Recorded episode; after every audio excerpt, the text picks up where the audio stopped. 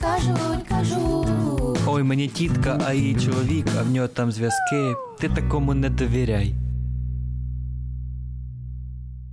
Друзі, привіт! Це подкаст «Кажуть». Я Олександр Педан. Ми говоримо про те, що кажуть в телеграм-каналах, на вулиці, в метрі, в вашому дворі і так далі. Намагаємося бути корисними, підіймати теми, які дійсно турбують українців. Сьогодні говоримо про психологію. Власне, кому необхідно звертатися до психолога, що таке психологія, ну і як не нарватися на психолога-шарлатана. Саме тому сьогодні з нами Валерія Палій. Валерія, вітаю. Ви кандидатка психологічних наук і ще й президентка Національної психологічної асоціації. Угу. У мене до вас буде одразу прохання. Ми можемо вивести на екран скрін вашого диплому? Так, звичайно. Тому що зараз це тема номер один, щоб нам не прилетіло, власне, про те, що ми теж не перевірили інформацію. Ми перевіряли, ми, ми навіть довго шукали і чекали на вас. Я вас вітаю з народженням. Дякую. Ми навіть трошечки почекали, поки ви змогли до нас прийти. Валерія, скажіть, будь ласка, отже, говоримо про психологію. Ви будете трошечки суб'єктивними, я об'єктивним. Намагатимусь. Mm-hmm. Кажуть, що дійсно більшості українців треба або зараз, або вже, або в майбутньому буде ходити до психолога. Тому що ми живемо постійно в стресі, повноцінна війна. Але, попри це, статистика говорить, я знайшов, що є соціологічна компанія Gradus, за двадцять другий рік за психологічною допомогою до фахівців звертаються лише два відсотки опитаних українців. Загалом лише дев'ять відсотків українців відвідували психолога коли-небудь. сорок шість відсотків до психолога ніколи не ходили і не планують. А от якщо жити в теле в інстаграмі і в тіктоці, то здається, що психологи є в усіх. Це такий типу тренд. Що скажете? Ну, це наша бульбашка, і так, звичайно, що якщо ми ходимо до психологів, то велика ймовірність, що наші друзі, друзі наших друзів, там, не знаю, люди, які є для нас лідерами думок, вони все десь навколо цього гуртуються. Звичайно, що пересічні українці менше звертаються за психологічною допомогою, але ми фіксуємо зростання цього тренду от з нашого досвіду, що люди все ж таки частіше почали звертатися. Це пов'язано з тим, що стає більше доступних сервісів психічного здоров'я. Безкоштовних, наскільки я розумію. Безкоштовних, перевірених, які спонсоруються різними великими міжнародними фондами, компаніями. Тобто це стає більш доступним для людей в полі зору, в полі їх інформаційної бульбашки. І тому ну, тенденція зростає, плюс менше стигматизація поступово це відбувається. Говоримо простими словами, ми для людей. Добре, добре. Ну, стигматизація – це означає, що якщо ти звертаєшся за психологічною допомогою, то ти псих, умовно кажучи, або О, неадекват якийсь. Це те, чого бояться люди, власне, чому вони не йдуть і не йшли, бо соромились, правильно? А зараз все більше людей відомих про це починають говорити в фільмах, на телебаченні, відомі політики починають про це говорити. Є ціла програма державна, яка спонсорується першою леді, яка про це говорить. Та? Тобто, чим більше цього стає в інформаційному просторі, тим людям легше це сприймати як ну, один з сервісів, такий самий, як, наприклад, медична допомога. Тому тенденція поступово зростає. Ми сподіваємося, що буде зростати. Окей, дивіться, я, я сьогодні людина-статистика. сімдесят один відсоток українців відчували останнім часом стрес або сильну знервованість. п'ятдесят відсотків людей переживають тривожність і напругу. Ну, я думаю, що навіть більше. Ну, ми живемо в постійній напрузі. Давайте е, допоможемо людям зрозуміти, кому необхідно йти до психолога. Щоб ви не думали, що тільки, ви сказали, психи йдуть до психолога. Це біда, насправді, така точка зору. Отже, кому необхідно, на вашу думку, йти до психолога? Ну, психологи, да, психологи взагалі вважають, що всім би не завадило. Але так, я завжди кажу про те, що а, ми всі можемо переживати складні періоди в житті, поганий настрій, піддаватися стресу, бути в якійсь халепі життєвій, так? Але в нас у всіх є певні механізми, які дозволяють нам самостійно справлятися. Але іноді це, ці механізми, вони не працюють або працюють недостатньо якісно. І якщо ти суб'єктивно відчуваєш, що ти не справляєшся, що це позначається на твоєму фізичному стані, на твоєму емоційному стані, що тобі нічого не допомагає з того, що допомагало раніше, можливо, там якийсь відпочинок, хобі, якісь твої там спілкування з друзями, mm-hmm. щось таке, то ми радимо, я особисто раджу звертатися за, до фахівця, коли ти розумієш, що твій арсенал методів самодопомоги недієвий, не працює, тоді є сенс звернутися до фахівця в сфері психічного здоров'я і разом з ним це обговорити, можливо, можливо, виробити якусь стратегію, можливо, звернутися з допомогою далі, можливо, більш тривало попрацювати. Тут вже далі все дуже індивідуально. Тому що, якщо ми говоримо про українців, то їх можна умовно поділити на три групи. Це люди, які вже мали психічні розлади або якісь проблеми з психічним здоров'ям, і на фоні цього стресу вони ще більше да, поглибилися, тобто вони стали складнішими. Друга група – це люди, які пережили якісь серйозні травматичні події, були свідками як чогось, да, або учасниками чогось, щось втратили. Це е, друга група, да, люди, які пережили цей травматичний досвід. І третя група – це люди, які знаходяться в постійному стресі, в постійній напрузі, вони в групі ризику. Да? Mm. Чи всім їм потрібна допомога? Так. Їм всім потрібна допомога, але знову-таки, якщо вони відчувають, що вони самостійно не справляються, що ті механізми, які вони використовували до цього, вони не є дієвими, тоді є необхідність звертатися за допомогою. Дивіться, я об'їздив разом з ЮНІСЕФ Україна до діток двадцять п'ять івентів. Ми читали мінну безпеку, і, зокрема, там була не тільки, там була ще, це все називалось не лекції, зокрема, підіймали тему ментального та психологічного здоров'я. І я спілкувався з дітками і говорив, що дивіться, якщо у вас, ви бачите, що у вас там погіршився апетит або навпаки постійний стрес, тобто ознаки того, що треба звернутися до батьків, може, а батьків вже до психолога, це вже може бути і так, і сяк. Значить, апетит, далі сон, погіршення сну, не, не висипаєтесь або не можете заснути.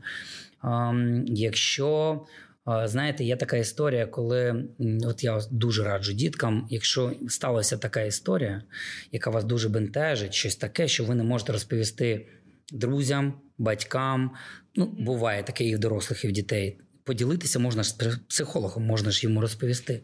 Так, що у нас ще було? А, постійна втома, відчуття постійної втоми. Це теж, може, у вас кортизол, вибачте, гормон стресу постійно викидається і може психологічна допомога вам знадобиться і допоможе, власне. Отже, наскільки я зрозумів, три групи та, для себе розділив. Це ті, в кого вже були посилання, ті, хто пережив щось. Це ви, якщо себе відчуваєте, що ви одна з цих груп, то зверніть увагу. Ті, хто пережив щось страшне, важке.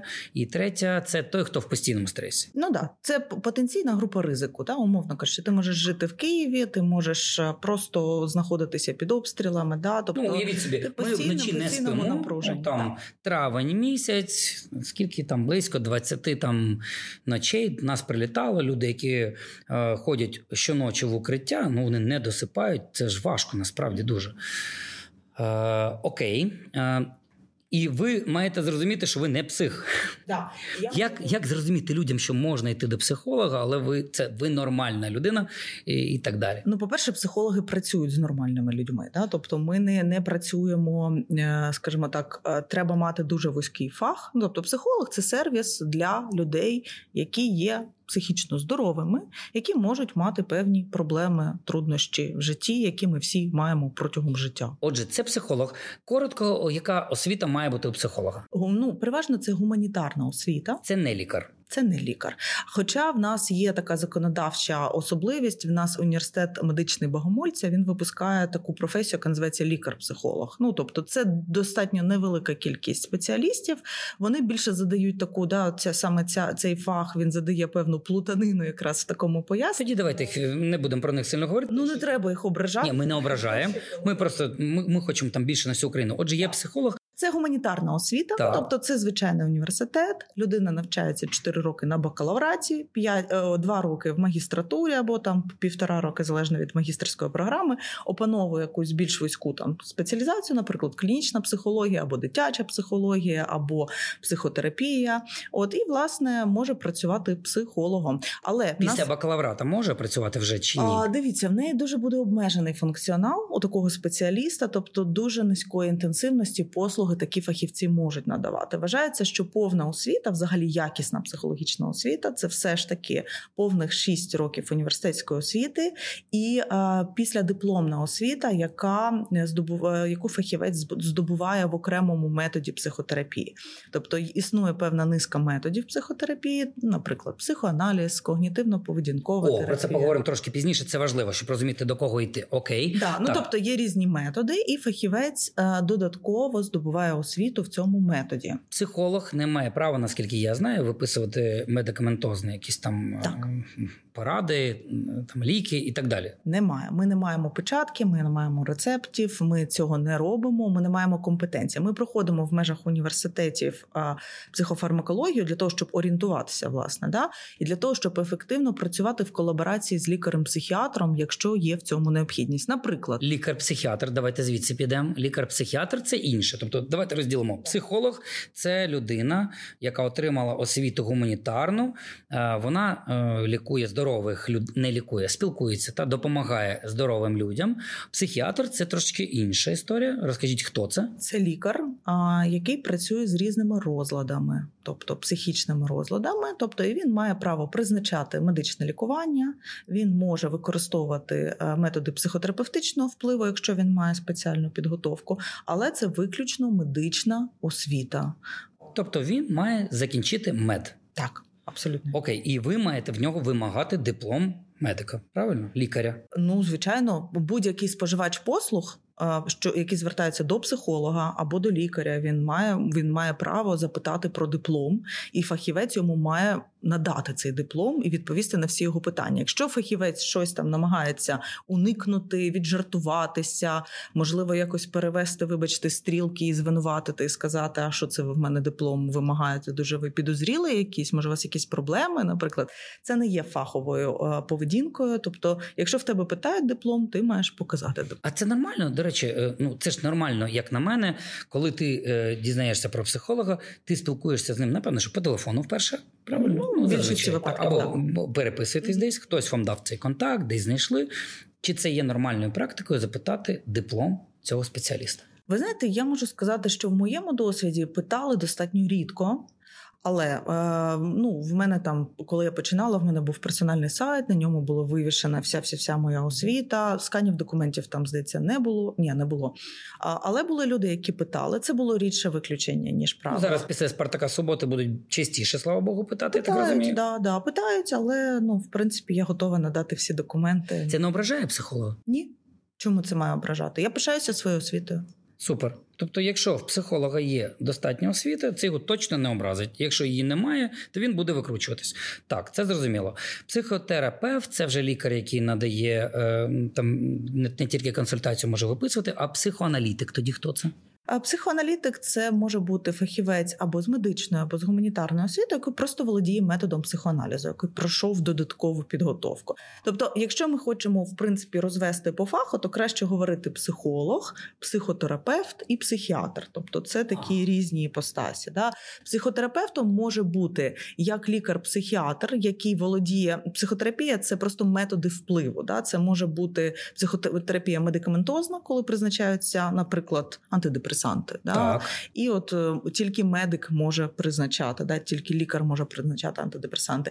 А також психотерапія може бути не медикаментозна, тобто розмовна. Це може бути і психоаналіз, і ка пе те, і гештальтерапія. І от якщо психолог гуманітарний має відповідну підготовку, психотерапії, він може бути психотерапевтом в конкретному методі. Тобто це, насправді, те, що я розповідаю, можливо, для наших слухачів звучить трошки плутано. Складно. Чому? Тому що в Україні є дуже велика проблема і прогалина в законодавстві в сфері психічного здоров'я. Плутанина пов'язана з усім, і це велика проблема для споживачів послуг, так і для надавачів послуг. Тому що в нас немає ліцензування, ми не можемо відловлювати… Психологи опери. Не отримують ліцензію? Ні, в Україні такого немає. У нас фактично ситуація така, що якщо ти… А, захотів назватися психологом, да, то і ти... пройшов курси в Інстаграмі. Або, може, навіть і не пройшов курси в Інстаграмі. Це, ну, тобто... Для мене це те саме. Да, ну, і фактично ти можеш, в принципі, називатися. Тому дуже важливо реально питати про рівень кваліфікації, Ого. Дивитися, можливо, робити певні розслідування перед тим, як звертатися, подивитися, що в інтернеті про цю людину є. Дійсно. А, є відгуки і так далі. Відгуки, да, почитати. З чого починати тоді? Дивіться, я заплутався, чесно кажучи. Психолог, психотерапевт, психіатр, все, поплила кукуха. Нам так і пишуть, до речі, лікуємо кукуху самі, кажуть, кажуть українці, лікуємо кукуху самі, бо психолог то дорого, і якби тому і робимо це самі. Ми вже проговорили те, що самим не завжди виходить. От, чи доцільно одразу піти до психолога, коли ти розумієш, що тобі необхідна допомога, і чи психолог, розуміючи, що тобі треба ще ліки прописати, від має відправити тебе до психотерапевта. Якщо це фаховий психолог, то звичайно. Тому Якщо що... це він має диплом і несе якусь відповідальність. Звичайно, правильно? Тому що ми розуміємо межі своєї компетенції. Наприклад, я, як фахівчиня, я не працюю з усіма випадками. Наприклад, в мене є там теми, я не працюю з залежностями, в мене немає спеціальної підготовки, я в цьому не дуже розбираюся, але в мене є колеги, до яких я можу скеровувати, якщо до мене звернуться. Тобто я не буду займатися лікуванням умовно або супроводом тим, в чому я не розбираюся. Відповідно, якщо до мене звертається людина, і я бачу, що вона має симптоми психічного розладу, то я обов'язково скеровую її до лікаря-психіатра. В залежності від її можливостей, бюджету. Ну, це ви. А якщо це психолог хоче на тобі заробитись. До речі, от якщо коротко, можемо розділити. Дивіться, люди ж думають, що психологія, ну як думають, це і є. Ходити до психолога дорого. Ну, не дешево, так.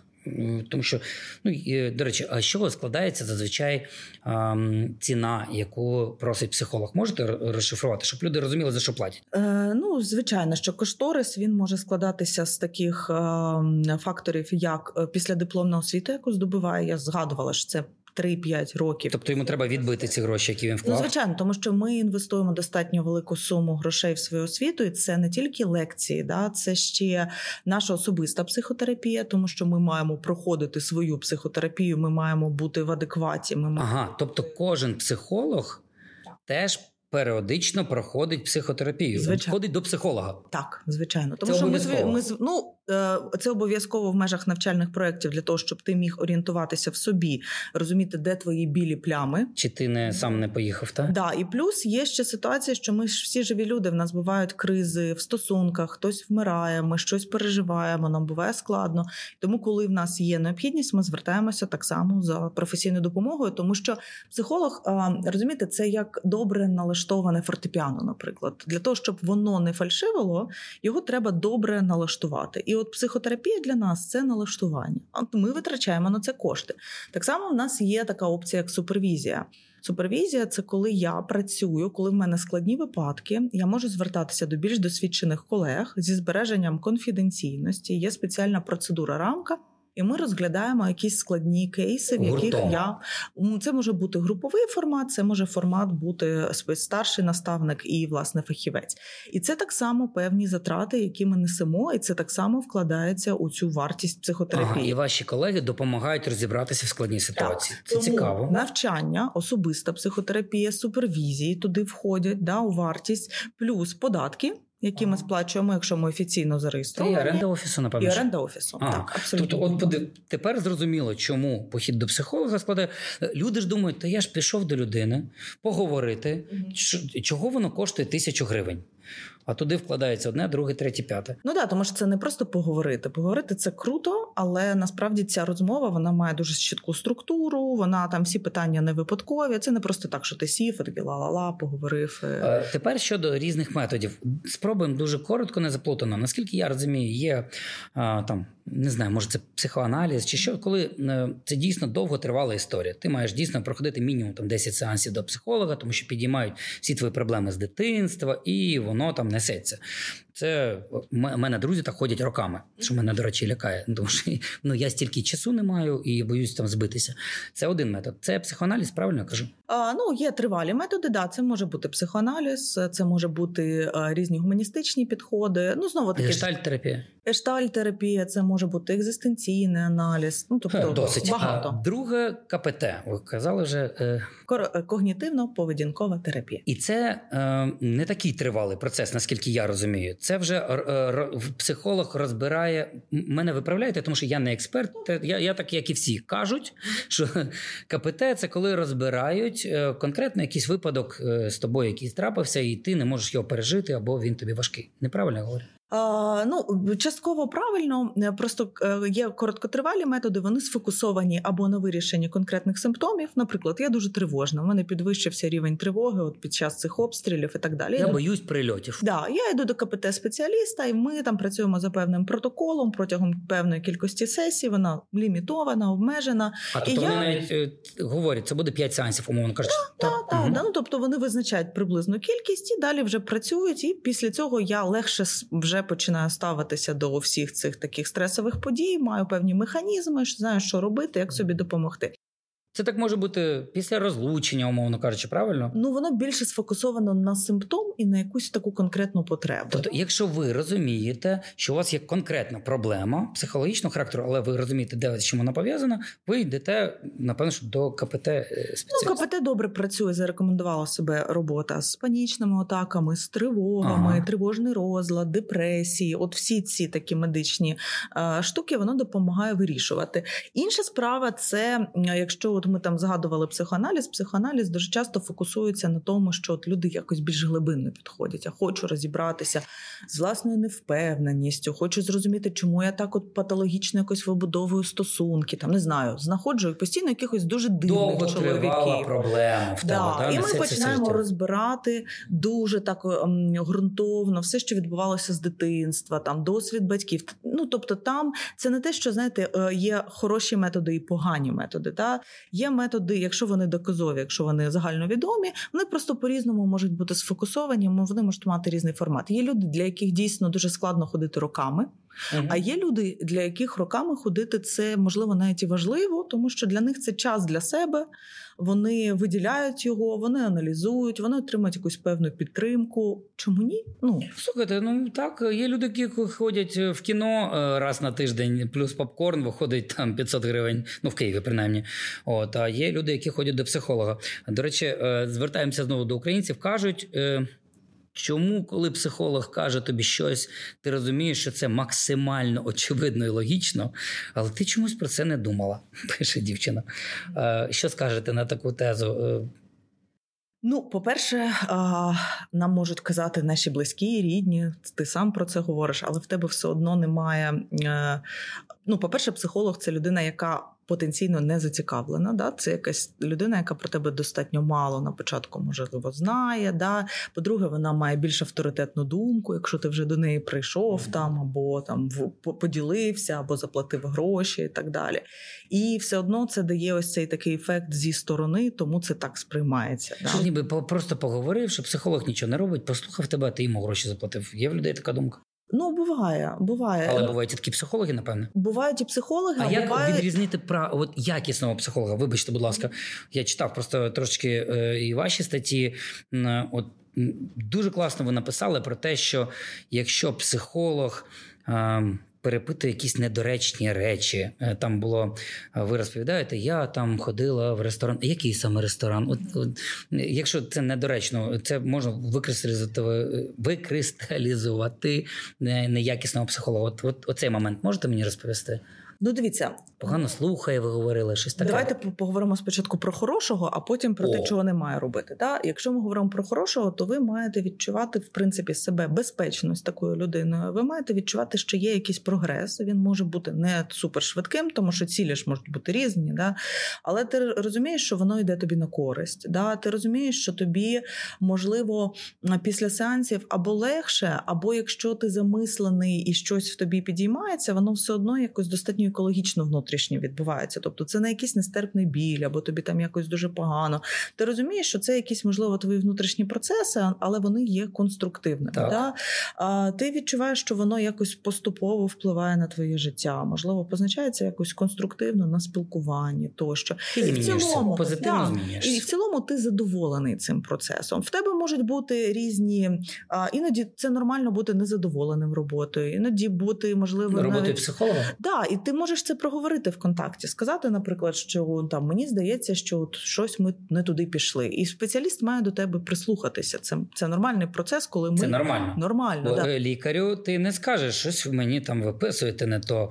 Ну, ти або довіряєш лікарю, або ні. Ну, ти вже прийшов. Ні? Ми можемо і лікарю це сказати, тому що якщо тобі виписали щось, а в тебе ноги відвалюються, хвост відпадає, то треба ж про це сказати. Ну, про це ти точно скажеш. Окей, так само і з психологом. Якщо ви відчуваєте дискомфорт і щось вам, вам не подобається, про це нормально говорити з ним. Так, абсолютно. І тобто... нормальний психолог буде прислухатись. Звичайно. Які ще риси якісного психолога? Е, ну, по-перше, якщо ми так по формальним ознакам пройдемося, то це наявність освіти, звичайно, да? Це наявність післядипломної освіти, е, це наявність, е, ну, бажано, щоб фахівець входив в різні професійні організації. Чому це важливо? Тому що він знаходиться в професійному колі, він підвищує кваліфікацію, це означає, що він в курсі різних якихось апдейтів останніх професійних. Звичайно, да. Навчатися є куди завжди. Завжди є, да. І на нашій професії це дуже важливо, тому що як тільки ти зупинишся, то ти вже тебе можна списувати. Ну, тим більше зараз в країні війна.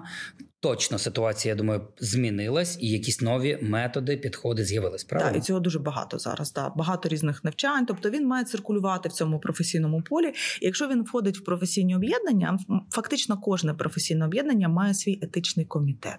І це означає, що якщо психолог щось таке зробив, що тобі зашкодило, то ти можеш, в принципі, звернутися в цей етичний комітет, і там вже будуть розбиратися, О, що круто. З цим психологом робити.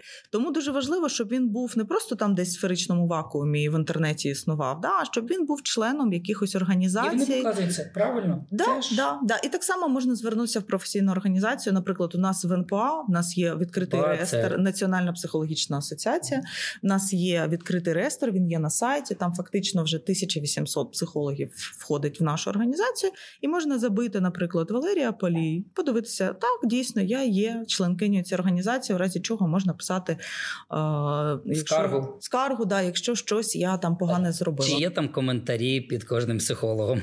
Ні, там немає коментарів, там такої опції немає. Це такий дашборд, насправді. Я думаю, там би неслось під деяким. От, але це те, що от про хорошого психолога. Якщо говоримо про поганого, то він дійсно повинен поважати ваші, ну, як поган, не дуже добрим є, коли фахівець не поважає ваші кордони. Наприклад, що це може бути?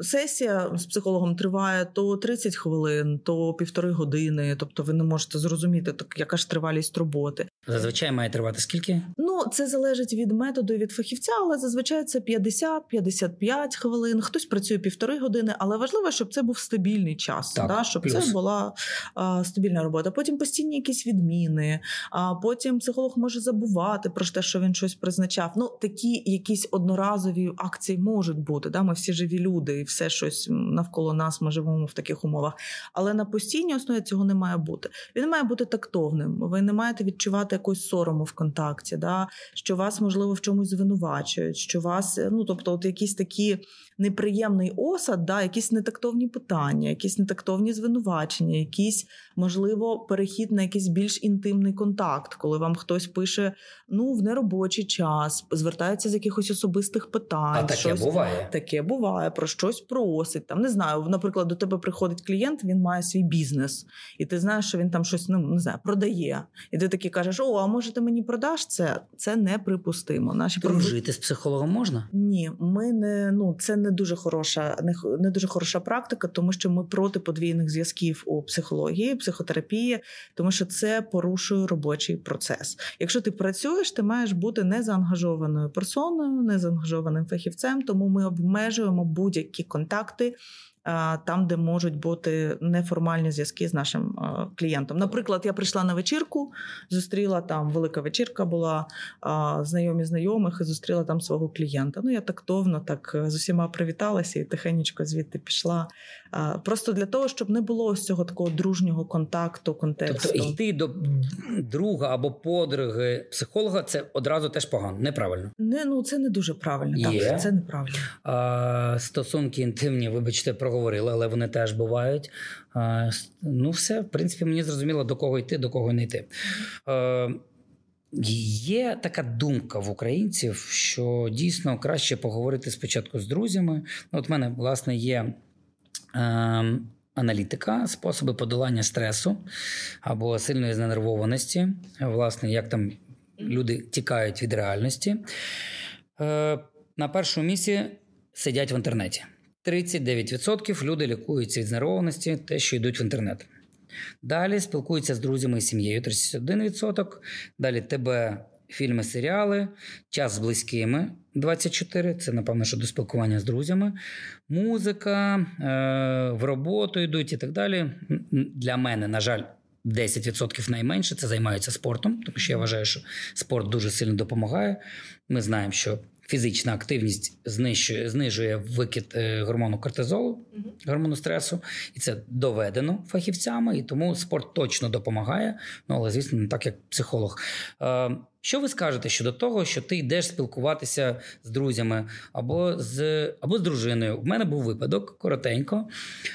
Я бачив, що я був знервований, десь я перетиснув, нахамив дружині, скажу чесно. І вона каже, ну, Сань, тримай себе в руках, я розумію, що в тебе проблеми там на роботі, або ти там нервуєшся, але ну, я ж, не треба на мене це виливати, я не психолог, сходи до психолога. Я та людина, яка не ходить до психолога, ніколи не був. Я розумію, що вже хочу і треба, але боюсь теж якось перейти цей бар'єр, ну, якось довіряти треба людині. Це чужа людина, як я їй можу розповісти про себе, як перебороти цей, я не знаю, бар'єр. Ну, як довіритись психологу? Порадьте звичайній людині, мені. Ну, по-перше, треба просто обрати е, такого спеціаліста, який в тебе на вході виникає якомога менше питань. Це може бути, ну, по-перше, по освіті подивитися всі ці да, е, маркери.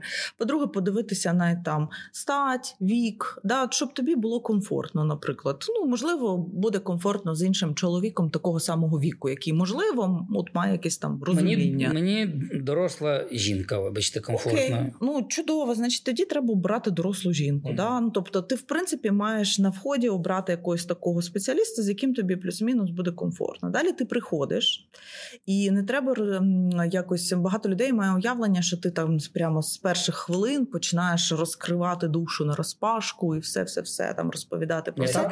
Ні, це не так, тому що зазвичай перша там одна, іноді навіть дві сесії – це побудова контакту. Ви приглядаєтеся до фахівця.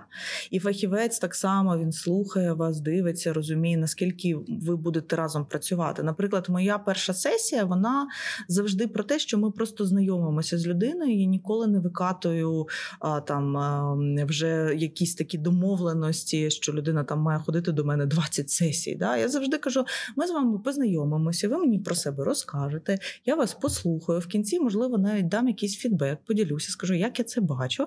В кінці я озвучу, що з цього може вийти, а далі ви візьмете певний час для себе і подумаєте, наскільки вам було зі мною комфортно, наскільки у вас склалося враження, що я вас почула, і далі ви можете, там, захочете, напишіть, подзвоніть, і ми знайдемо для вас час у розкладі, якщо ви захочете продовжувати. Тобто після першого сеансу не обов'язково продовжувати, ну, я не маю нести цю відповідальність, що все пішов раз і все. Ні. Я маю право відмовитися, це нормально. Звичайно, ви маєте право відмовитися на будь-якому етапі. Ну, навіть якщо там пройшло п'ять сесій і так далі, ви відчуваєте, що щось воно кудись не туди, не те пальте. Ну, ну так буває. Mm-hmm. Ну, треба про це просто фахівцю сказати. Можливо, іноді можна навіть не сказати. Я от так скажу, да? Тому що ми, звичайно, як фахівці би хотіли б а, проаналізувати це і мати якусь. Але іноді буває так, що людині комфортніше просто зникнути, і вона має на це повне право, це її приватність. Вона керує процесом. Клієнт керує процесом. Не терап... ну, терапевт, він створює певні умови. Він має певний фах, він має певні професійні навички, він може зробити максимум для того, щоб людина комфортно себе почувала в кабінеті. Але все одно останнє слово за клієнтом.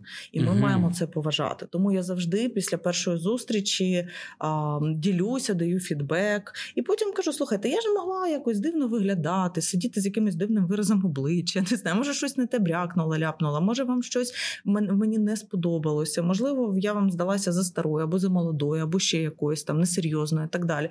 Це ваше право, ви можете, дуже важливо знайти такого фахівця, з яким тобі було б комфортно. ну, просто по-людськи комфортно. Просто чому? Емпатично можна звертати увагу на те, наскільки тобі комфортно. Це так, важливо. Це важливо. Це дуже важливо. І це, ну, я так, знаєте, скажу, можливо, дещо так огрублено, але це п'ятдесят відсотків успіху. Тому що якщо тобі комфортно з фахівцем, і якщо це адекватний фахівець, ну, нормальний, не якийсь там, вибачте, шарлатан, шарлатан, да, то далі вже це справа техніки. Далі воно піде. Ну, тобто, але якщо в тебе від початку ти думаєш, боже, ну якось воно некомфортно, якийсь дивний, дивний чоловік або дивна жінка, якось мені це кожен раз я йду, мені треба якісь надзусилля над собою робити, треба поставити собі питання, що не так.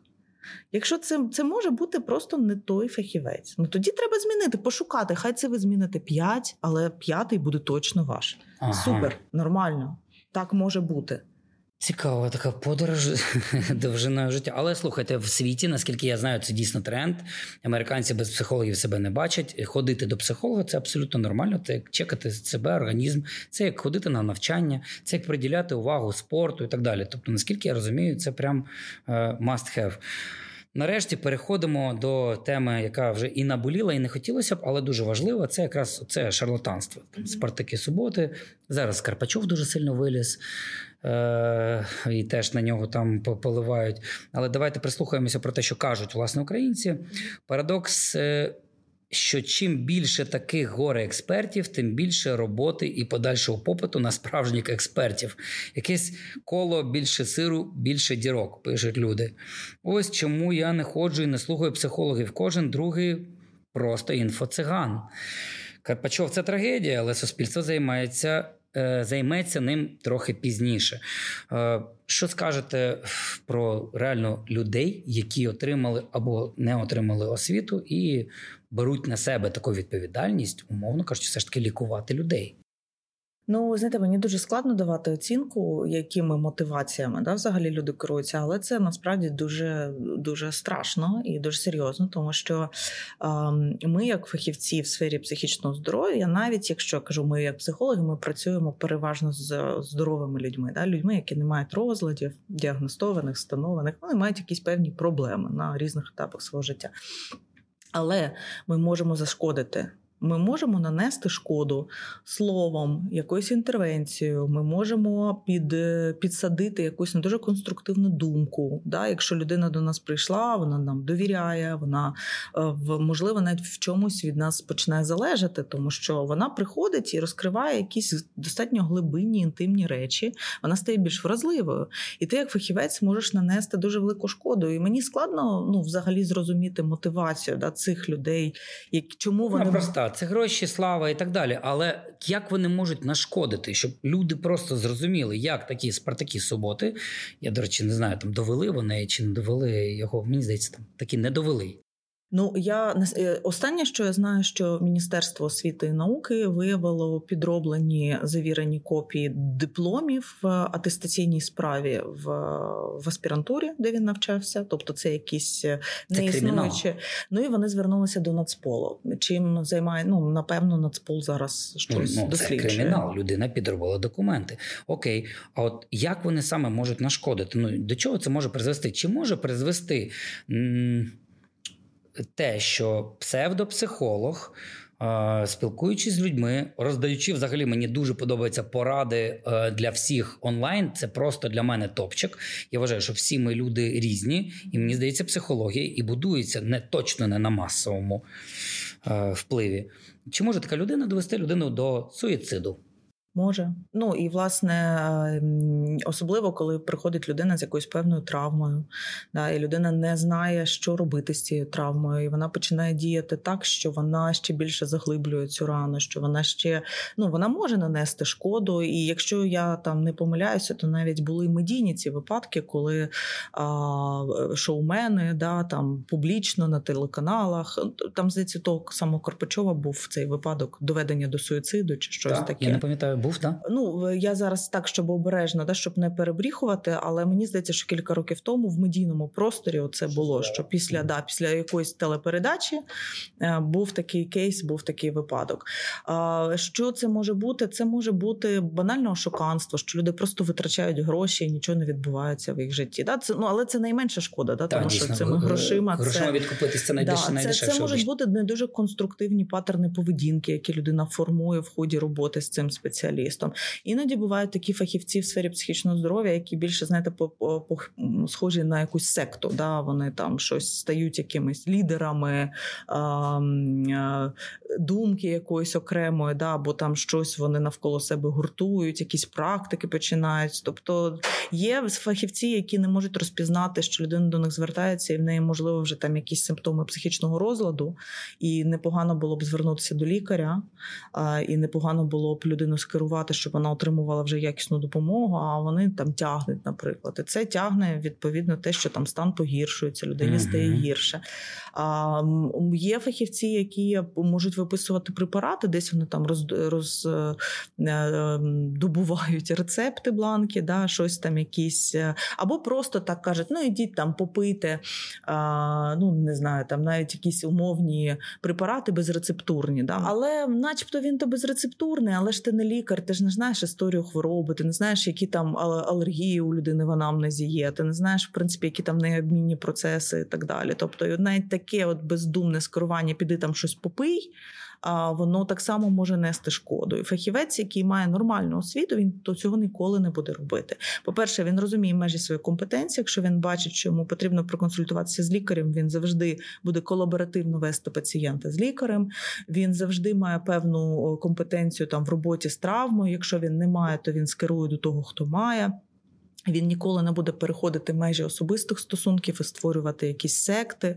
Да, так, він ніколи... можна ж людьми маніпулювати і керувати. Да, він ніколи не буде порушувати межі професійної етики і робити там, наприклад, якісь дуже інтимні кейси, кейсами публічними, тим більше там на телебаченні. Тому що, знаєте, я можу сказати таку історію. Мене кілька разів запрошували різні телеканали в якості там експертів і запрошували як на кастинг, можливо, як ведучим, навколо психологічні шоу. Я можу сказати, що це дуже тонка межа. І будь-яке ось це навколо психологічне шоу, там, де піднімаються ось ці історії, воно фактично вже входить в дуже серйозну контраверсію з нашою професійною етикою. Тому що ми повинні поважати межі приватності наших клієнтів, да? Ми не маємо робити їх особисті історії публічними.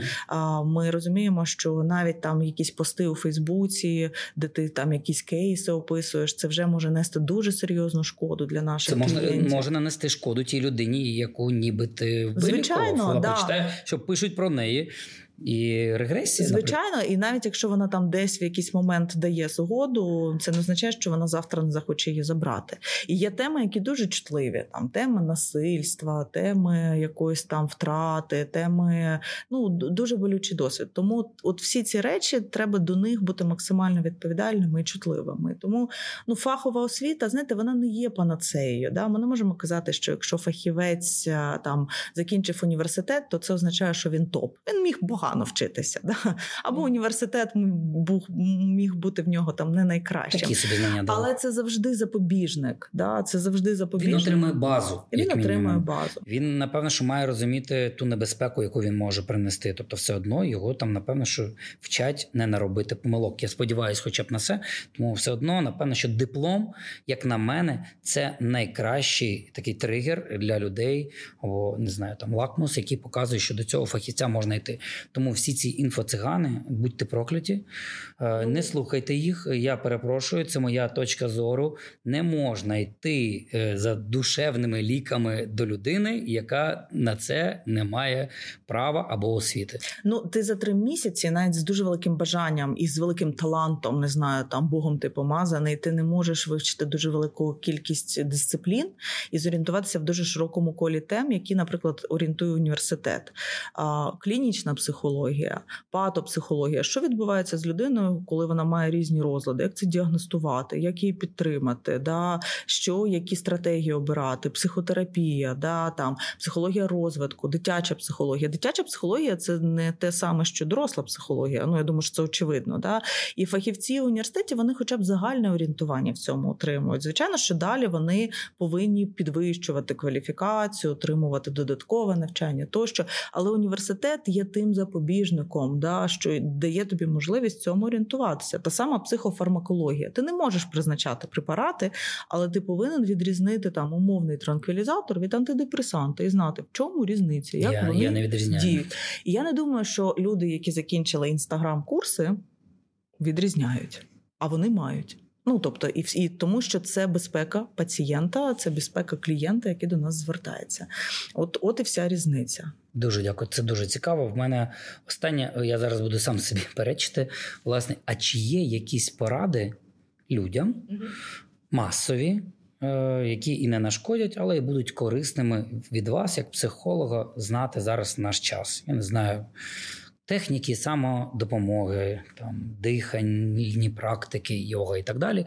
Чи можете щось порадити таке цікаве? Ну, я можу порадити, знову-таки, універсальні поради – це така собі історія. Та, я не люблю, але, але раптом вони є. Ну, ну, я думаю, що треба так з користю сказати наступне. Так, що... користь. От те, що ви згадували, да, ви перераховували низку фізичних симптомів, коли ти можеш, які можуть бути маркерами, що тобі не ок. Наприклад, сон, да, апетит, або знизився, або дуже багато їсиш, да, лібідо, тобто або зниження статевого потягу, або навпаки, іноді буває. Ну, це так парадоксально. Не знав, це теж маркер, що треба йти до психолога. Це, ну, це, це, це сукупно. Да? Якщо ти просто дивишся, розумієш, що в тебе там скільки-то галочок набирається. Да? Це сон. Це може бути погано засинаєш, або рано встаєш. Тобто ти відмічаєш, що твій або стаєш дуже сонливим, постійно спиш. Таке часто може бути при депресивних станах тощо. Тобто ти змі... відмічаєш якісь зміни в своєму фізичному стані. Втома постійно. Втома, да. Зниження продуктивності. Активності робочої, да, сидиш, дивишся в цей комп'ютер і, і безрезультатно. Потім наступна група – це емоції. Да. Це ті емоції, які зазвичай тобі не властиві, і їх стає більше. Це може бути сум, тривога, апатія, нічого не хочеться, взагалі нічого не цікаве. Те, що давало тобі раніше радість, не дає.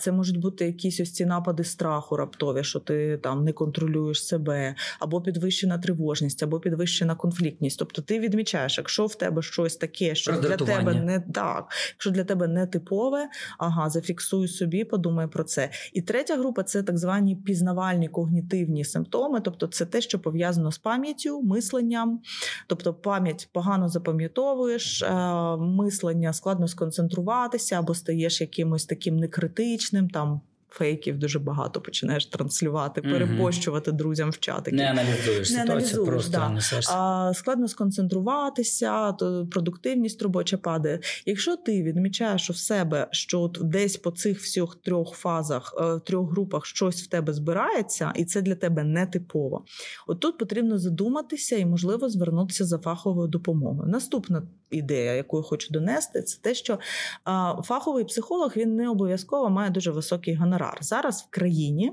існує велика кількість різних ініціатив. Це гарячі лінії, сервіси онлайн, які надають допомогу. Можливо, по місцях, по ваших, де ви живете, є якісь там кабінети психологів або якісь центри. А прямо порадьте, ви є дотичними, я знаю, до таких гарячих ліній. Порадьте ту, якій ви довіряєте. Ну, наприклад, Національна психологічна асоціація разом з партнерами ми маємо лінію психологічної допомоги в Україні нуль вісімсот сто сто два, і так само ми маємо лінію, яка, ну, ця сама лінія працює в двадцять одній європейській країні. Там в кожній країні номер окремий, я його на пам'ять. Це все для українців? Це все для українців. Ага, тобто це будучи в інших країнах. Так, тобто ти можеш знаходитися в Бельгії, зателефонувати за локальним номером, і тебе з'єднає з українськими психологами. Там, а ми якось список допишемо в описі до відео, напишемо, які номери в різних країнах. Нехай буде так. Отже, і ви можете стверджувати, що вони якісні, перевірені. Ну, це наші фахівці, які, яких, наприклад, я особисто перевіряла. Вони мають і освіту, і додаткову освіту. Вони під захистом етичного кодексу знаходяться. І в нас працюють на цій лінії ще лікарі-психіатри.